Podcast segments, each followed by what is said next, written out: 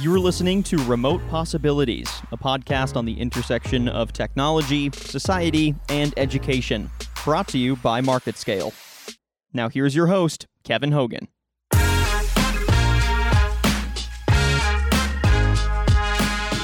Okay, hello, and welcome to the latest episode of Remote Possibilities, the podcast that explores the promise and perils of distance learning.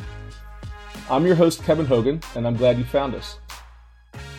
With me today is Elliott Levine, one of the Charter EdTech 100 top influencers. Elliott is a 25 year veteran in academia, including as a K 12 district administrator, an adjunct professor, distinguished technologist, and now chief academic officer. And Elliott, at the risk of, of, dating ourselves, I recall one of our first conversations being about how cool our new iPhones were. Do you remember that? I never had an iPhone. I worked for HP. That's right. Maybe it was about how cool my iPhone was. That probably and was because at the time it was, it was probably my my Palm Pre Plus or something like that. but so most recently, uh, our conversations have been around uh, recent blog posts that you put up, Elliott. Maybe you could talk a little bit. I could go on with your bio for a half hour. No, no, no, no. I, I, Everybody be asleep unless this is a, now a podcast for insomniacs or something. But uh, unfortunately, we all know what the topic needs to be these days. Um, and you recently posted uh, a pretty provocative uh, post uh, up on LinkedIn talking about some hard questions that the ed tech community needs to ask itself. Uh, and part of that involved looking at new models uh, of instruction that involve blended learning. Talk a little bit about your experience um, with that project, uh, now defunct, and then we can get into a little bit of the particulars. Sure. You know, I, when I was with HP, we did a number of different um, educational initiatives. And one that I took part in for a couple of years was a virtual telepresence classroom studio. How could we create that hybrid learning environment where a professor doesn't necessarily have to go all the way to campus to teach a course or we could, you know, recruit students anywhere or faculty anywhere. The technology was phenomenal. It was creating this whole telepresence system for barely, you know, like $1,000 a month.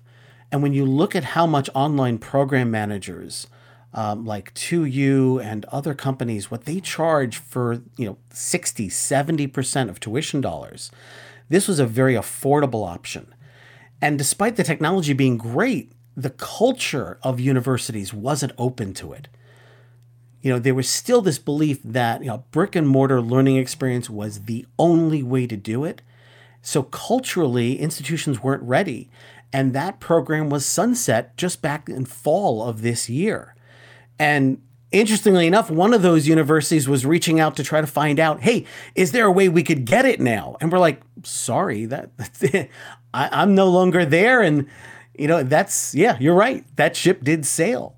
And don't get me wrong, Kevin, I'm a huge proponent and I'm the biggest cheerleader for education. But sometimes friends need to be honest with friends.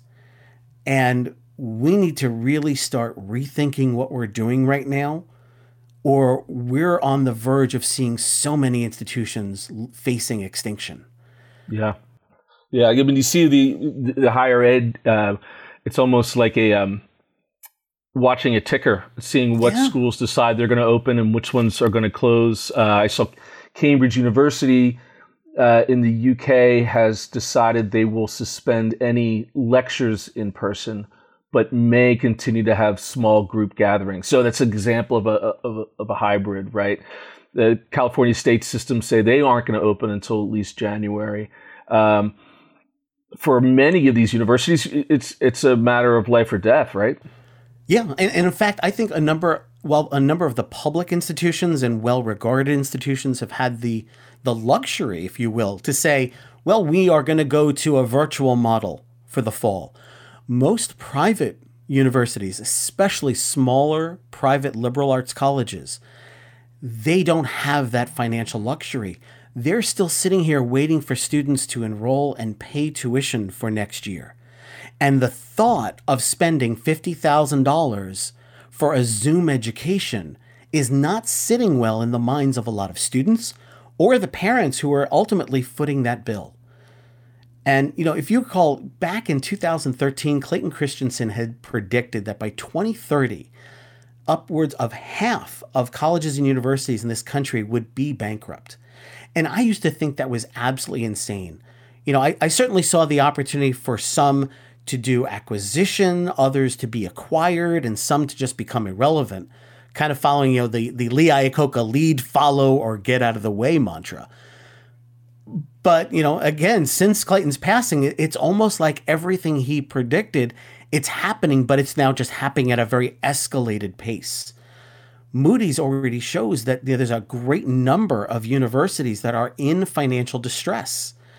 And if you look at the numbers, just simply not being able to rely upon the gross profit related to room and board that's enough to put most universities into acute financial distress, which is why furloughs, layoffs, and reductions of programs are going to become more of the norm in this country over the next 12 months, even if things start to return to what people believe and perceive as normal. So let's dust off that program. Uh, and go into some particulars here. Are, are there ways in which you see higher ed institutions being able to you know, they started in March. Uh, we did they did a crash course in distance learning. Um, anecdotally, I haven't seen any like data come out yet on on learning loss, but um, I think some programs succeeded. I think at the higher ed end of things, that that transition was probably easier, definitely easier than say primary school children, right? I mean, in, in terms of education continuing. Yeah, because I think what you're hitting upon right there is the distinction that we often see in education. A lot of times, educators love to talk about student engagement. And engagement is nothing more than bringing home a puppy. You've got children entertained and they seem interested at the moment, and then they lose interest. Versus in a university setting, what you're hoping for, for the most part, is that students have a personal stake and they're invested in their learning. And they're not going to let obstacles and barriers get in the way. They're going to try to continue their studies to the best of their abilities. And we've seen the results in K 12. When school systems have reported, particularly large urban districts, upwards of 25% of students simply have checked out. They're not attending online classes. And even if schools you know, went out and got technology into the hands of young people and got hotspots in front of them. There were still personal and social issues that were impacting those young people that they didn't have time or priority to place around their instruction. Plus, let's look at the teachers. We pat ourselves on the back because we got, you know, laptops or Chromebooks out to all of our faculty and we showed them how to use Google Classroom or Hangouts or Google Meets or Zoom or teams, whatever the course was. But did we really teach them how to teach in remote learning environments? And are we doing that right now? And so many of these faculty are struggling because they weren't given the tools or the training to succeed. And so many of them are frustrated because they want to. If we really want to have remote learning be successful come the fall, we need to set up true home telepresence studios. And this doesn't have to be that much more sophisticated than they've already got. Add a better webcam, a microphone, and maybe get an interactive flat panel on, on a free rolling stand so that select teachers can set up remote studios in their homes to deliver more dynamic instruction. You know, some of the technology today on those panels, you know, Promethean and others, they, the teachers and students can still share and show content. So I can have students log in and give them the code, and I can now share their screen with all the students remotely watching on the webcam. Even here, just before this all started, I set up a Lightboard studio in my garage so that I could still continue to produce videos, instructional videos that we could post online and for our own teams for training. Right, right. Well, what specific recommendations then for? Uh, I mean, I'll have to come back at you a little bit and say that's easier said than done, right? For the average uh, teacher to set up a home studio. I mean, maybe they don't have a garage. no. Or, they may not have a garage. They could be in a studio apartment with four other people. I mean, heck, just to record this podcast, I had to kick my wife out of here who has a client call. And trust me, that's not going to go over very well. right. No, and we're not going to be able to do it for every teacher. But let's say I'm at a high school and I've got 10 teachers who teach geometry um, or algebra 2. Well, I don't have the time or the budget to give all 10 teachers that technology. But let's select one or two rock star teachers who can be that front facing, who have the space, the willingness to be creative like that. And let's re you know, let's reassign and have the other teachers in more of a supportive role. I'm not suggesting one is more important than the other, but this is how you take on a more, you know, comprehensive team approach to instructing children because we need to address the lecture as well as the hand the hands-on individualized support that's needed. Right. So you suggested some of those and that's kind of a traditional higher ed model, right? You have the professor give the lecture and then the TAs will follow up with small group discussion and, and kind of do some of the nitty gritty that way. And you suggested in your blog post that that is a, a model that you would suggest uh, be found in, in K 12 now. It, it, it can be. And see, this is where we're going to be getting into really shaky ground because some may look at it, just as you said, TAs, those are graduate level assistants. They're not full blown professors. So in K 12, are we going to sit back and say, hey, we're going to only have two really superior teachers, and then we're going to use teacher aides or assistants or student teachers to do the rest? These are questions that are going to be asked, and I'm not suggesting one way is right or wrong, but it certainly could be rather disruptive to our concepts of tenure, teacher assignments, uh, teacher to student ratios in K 12, things that we have become really, you know, holding on. But while they work in a brick and mortar environment, for the time being, they're not working. So, how do we change it to work to our advantage? So, maybe we don't call them TAs, but we just look at it as one to many and one to one faculty. So we don't diminish the value that they bring to the table, but ways in which they can leverage their expertise to give the best results to students. Right, right. One one um, thing that I've discovered over the past couple weeks, I have three beta testers here. One's a, a freshman in college, one's a sophomore in high school, and one's about to go into high school and each have had a different dynamic uh, with their teachers. But I've discovered for the first time I have a dynamic with their teachers that I really didn't have before with the traditional setup. Um, we've had one-to-one counseling sessions uh, for college for for my middle guy. Uh, I've had one-to-ones with uh, teachers. So I mean, the parent-teacher conference has kind of been broken up to, into a hundred little bits, right? I mean, is, is that another potential benefit that may come out of all this madness? I, I think so. You know, if you look at a lot of institutions right now, I, I think in some tokens, the, the larger institutions have additional staff and resources, so they feel that they can adapt more quickly. But I've actually found the smaller institutions to be more nimble to be able to change. And much of it is occurring at a grassroots level, as you're pointing out. I've had faculty members from K 12, from higher ed, reach out to me with questions over the last two months. And where we usually come back to is that they, they've got the basics down. Now they're really trying to finesse. But this lends to kind of the, the question about competition in higher education. Because how are brick and mortar institutions positioned to compete for next year? A number of students are looking at, you know, tabling enrollment into certain schools for six months or a year until this passes over. And at the same token, they're, you know, where are they looking? Well, A, they're looking at state university systems and public institutions because if they're going to receive online instruction anyhow, they might as well pay less for it. Then you have others that are looking at University of Phoenix, um, Southern New Hampshire University, UMass Online, institutions that have over 75,000 online students already.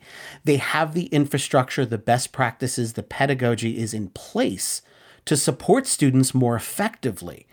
Because right now, you know, freshmen are already dealing with a culture shock going into college. And this online instruction, if you have faculty that really haven't adapted their curriculum to address it, these are students who are not going to be as successful as they could be. Well, I mean, it's it's going to be interesting to see. Um, there there really do seem to be two different horizons, right? There's the short term, which is we're still in a kind of a, a triage mode, uh, and then there's the long term where we maybe have the potential to see some some positives about this. Um, do you can you break down your recommendations in a, in a short term versus uh, long term context? Sure. You know, for the last several years, if you look at ed tech investments, whether it's in K 12 or high ed, uh, but particularly in K 12, school districts are spending a lot on devices and the latest in reading and math applications. And if you look to try to measure what sort of results we were getting, most school district leaders will talk to you anecdotally because they don't necessarily have data points and statistics to back up the claims. And this has been a challenge. All of that has been magnified fivefold in the last two months because reliant on EdTech has been greater than it ever has before.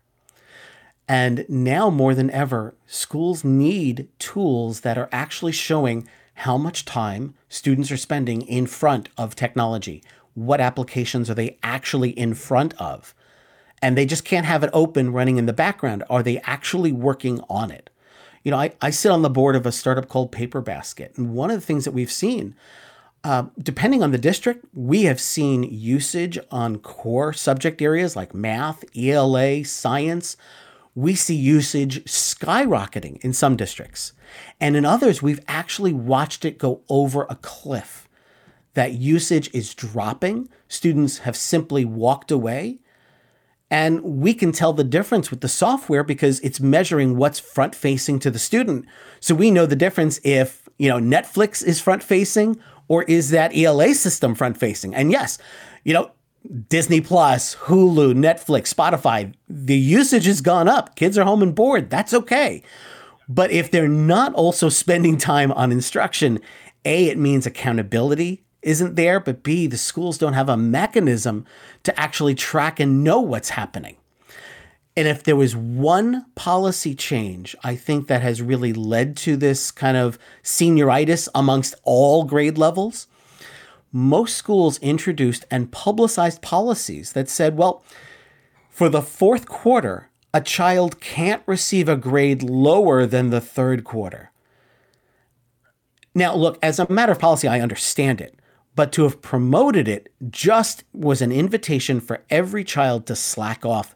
And it became increasingly hard for parents to push children because the argument that their kids were giving them was, well, why do I have to put in an effort if I'm already guaranteed at least what I got last quarter? I'm good with the running average I've got. So, that I think in retrospect was probably not the best move we could have made as far as p- promoting that to parents because that just was the invitation to just give up.